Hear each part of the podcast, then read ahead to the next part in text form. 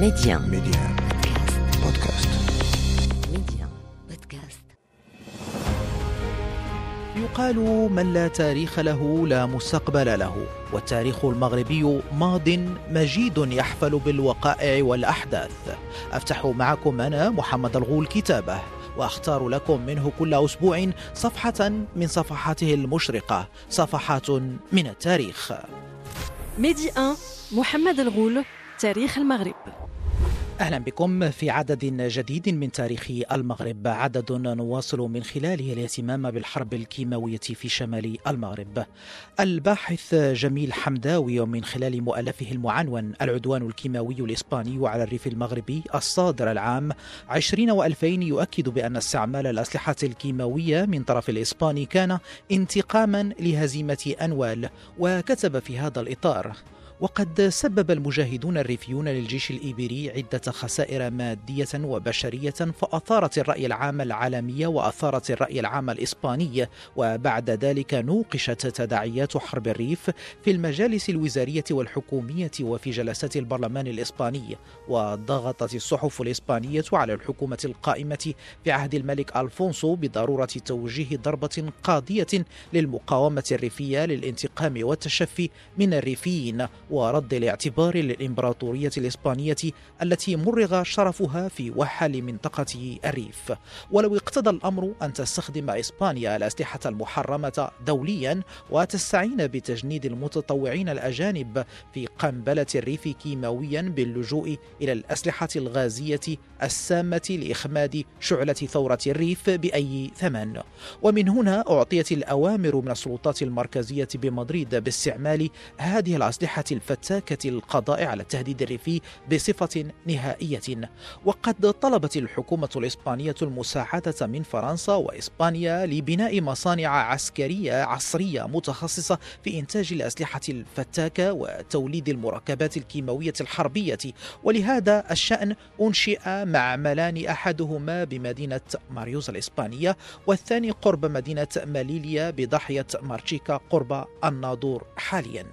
وابتداء من العام واحد وعشرين تسعمائة وألف أصبحت إسبانيا تمتلك العديد من المدافع والطائرات القادرة على إطلاق هذا النوع من الأسلحة استوردتها خاصة من فرنسا، حيث تلقى أزيد من ثلاثمائة جندي إسباني تداربهم على كيفية استعمال هذه الأسلحة وتركيب القنابل. وبل كان هناك الكثير من الجواسيس والمهندسين الألمان الذين زاروا مدينة ماليليا كل شهر ليسهروا على تسيير معمل الغازات السامة. انتهى كلام جميل حمداوي في مؤلفه المعنون العدوان الكيماوي الإسباني على الريف المغربي. المؤرخ والبروفيسور البريطاني سيباستيان بلفور بدوره اهتم بهذه الحرب الكيماوية التي كانت سابقة في تاريخ الحروب البشرية، وذلك من خلال كتابه العناق المميت من حرب الريف إلى الحرب الأهلية الإسبانية، والعنوان الأصلي بالإنجليزية Deadly Embarrass Morocco and the Road to the Spanish Civil War، وقد ترجمه إلى العربية الأستاذ عبد المجيد العزوزي. المؤرخ البريطاني في كتابه هذا، ورغم أن للباحثين المغاربة مجموعة من الملاحظات عليه، إلا أنه أورد أن اللجوء إلى استعمال الأسلحة الكيماوية من طرف الجيش الإسباني كان لدواعي تداعيات هزيمة أنوال، حيث تراجع تأييد الحرب في الريف في صفوف الطبقة الحاكمة في إسبانيا، وتصاعد الصوت المناهض لها من طرف النقابات والطلبة والتمثيليات المدنية في جميع أنحاء البلاد. ولرد الاعتبار للجيش الإسباني، منحت الحكومة الإسبانية للمهندس الألماني شتونسنبرغ الذي أشرف على إنشاء ترسانة الأسلحة الكيماوية الألمانية الجنسية الإسبانية، وانتقل جوا إلى مدريد بموافقة السلطة العسكرية الألمانية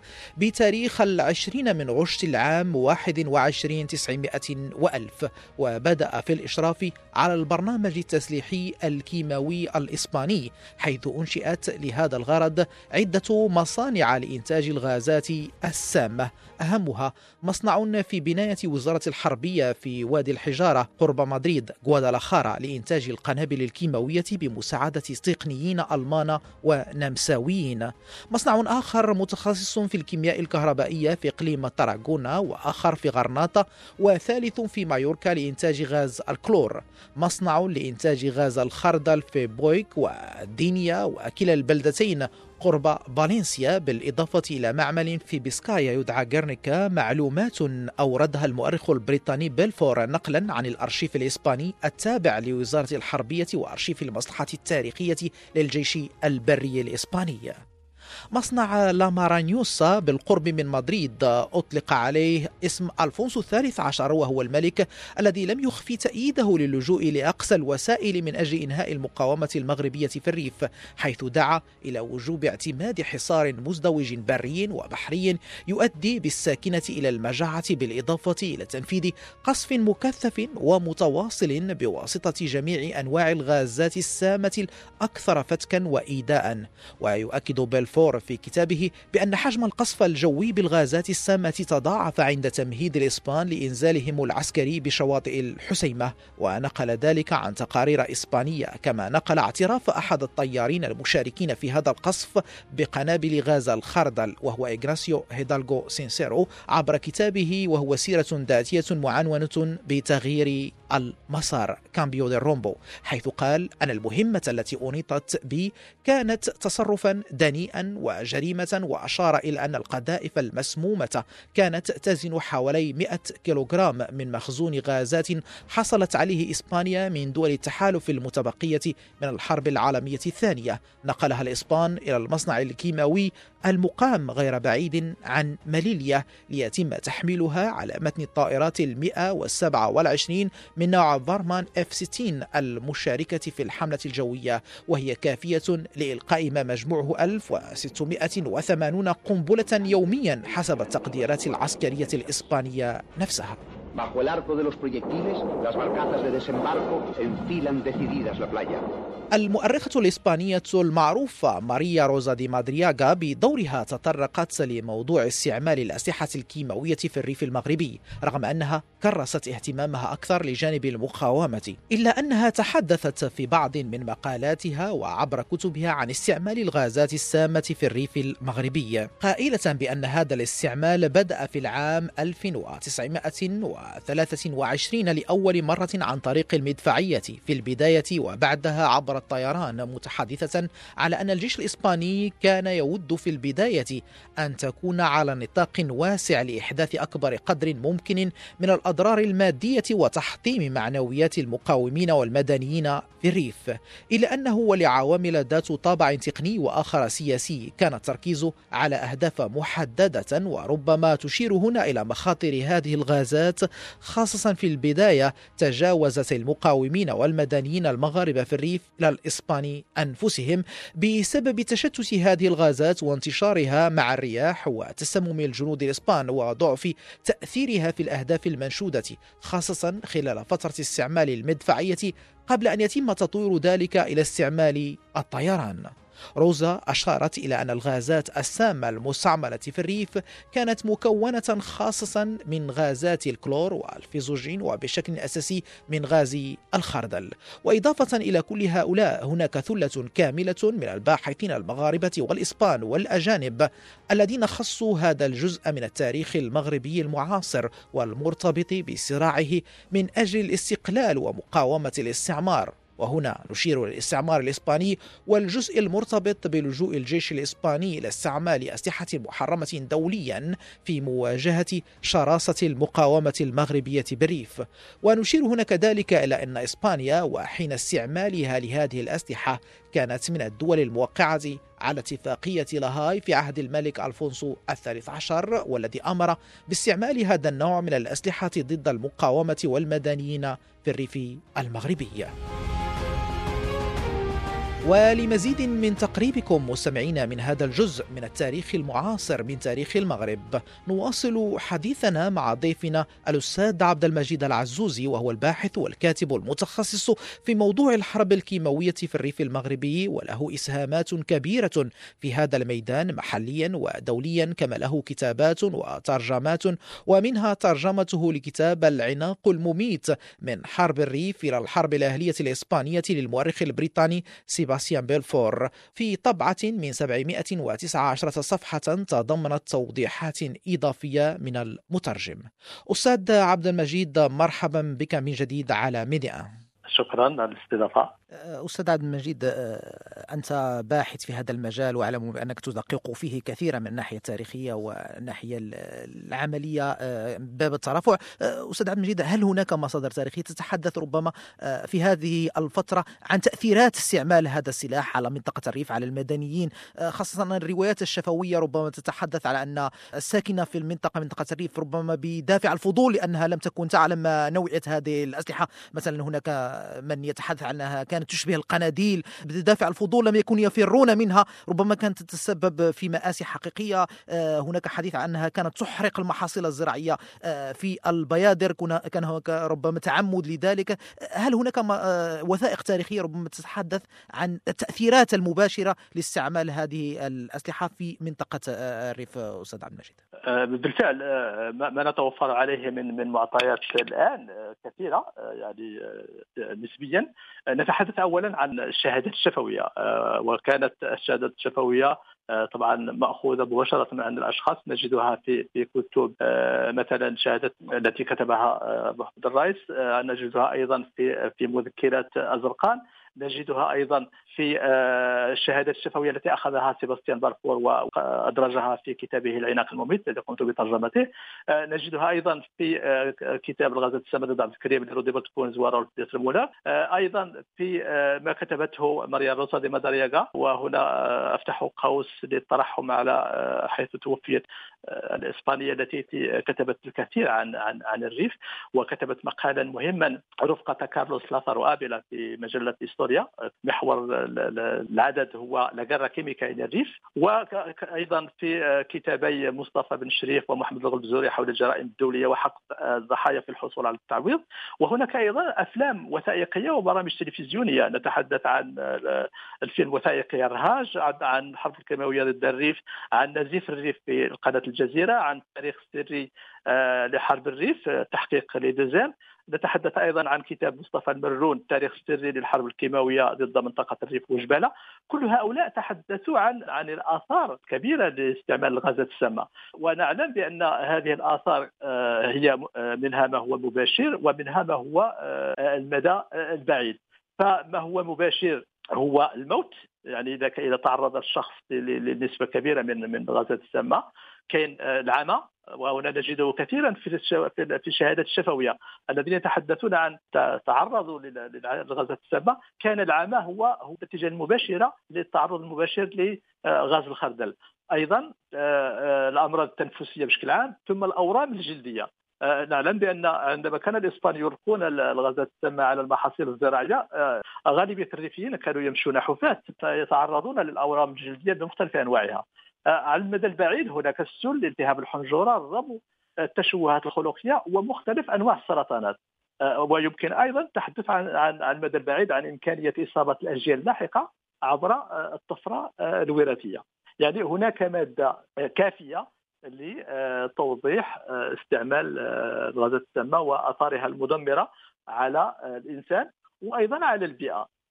فمن خلال الشهادات الشفوية يتحدث الكثير عن عندما كانت تستهدف الآبار والمياه، شرب المياه الملوثة كان يؤدي إلى أمراض لاحقة في المدشرة بأكملها. نعلم أيضا أن وقت الإنزال شتنبر ألف وتسعمائة وخمسة وعشرين، قبل الإنزال يوم ثمانية شتنبر يعني يوم السابع من شتنبر، ألقى الإسبان بآلاف الكيلوغرامات من غاز الخردل على المواقع الريفية المجاورة للساحل، وكانت العديد من هذه القذائف تسقط في البحر ولا تنفجر. وهذه القذائف يعني التي تنفجر تسبب آثار مدمرة مباشرة، أما التي لا تنفجر فتسقط في البحر وبعد مرور السنوات تفقد القذائف متانتها، فيسيل سائل غاز الخردل في مياه البحر. ونعلم بأن التأثير تأثير هذه الغازات ثدية يعني على الحياة البحرية، يعني نتحدث عن الأسماك، نتحدث هذه الأسماك تصبح بدورها ملوثة وتسبب أمراضا لاحقة لا نستبعد أن تكون من بين السرطانات المنتشرة في منطقة الريف بكاملها عند تناول مثل هذه الأسماك الملوثة أصلا. ارتباط هذه الظاهرة التي تشهدها منطقة الريف، ارتفاع معدلات الإصابة بالسرطان، ارتباطها باستعمال هذه الأسلحة، لأن كما ذكرت هناك تأثير مباشر وتأثير مع الزمن بالطفرة التي ذكرت، وكذلك باعتبار أن البيئة تضررت. على كل أجبت عن هذا السؤال.